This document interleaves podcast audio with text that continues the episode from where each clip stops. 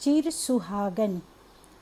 आज प्रातः भ्रमण के दौरान उस विशाल सोदर बिटप की सुषमा कुछ और लगी। कौतूहलवश उसके नज़दीक गई। जो भी देखा, समझा, उस ईश को नमन किया। वो विशाल विटप मजबूती से खड़ा, अपनी बाहें चतुर्दिक फैलाए खड़ा था।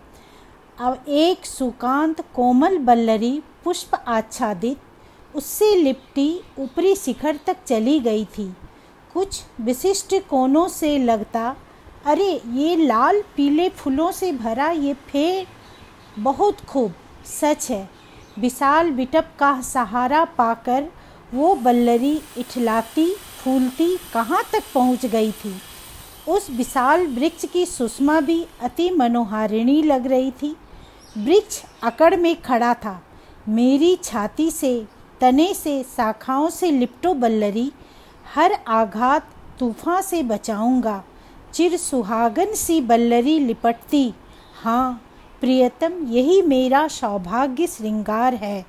मैं अनिमेष उनके सौंदर्य को निहार रही थी। क्या यही जीवन संदेश है? उस अकड़ू बिटप से लिपट लिपट कर ही वो लता बल्लरी फल फूल पाई। न अकेली बेल फूल पाती, न ही वो पेड़ इतना गौरवान्वित हो पाता।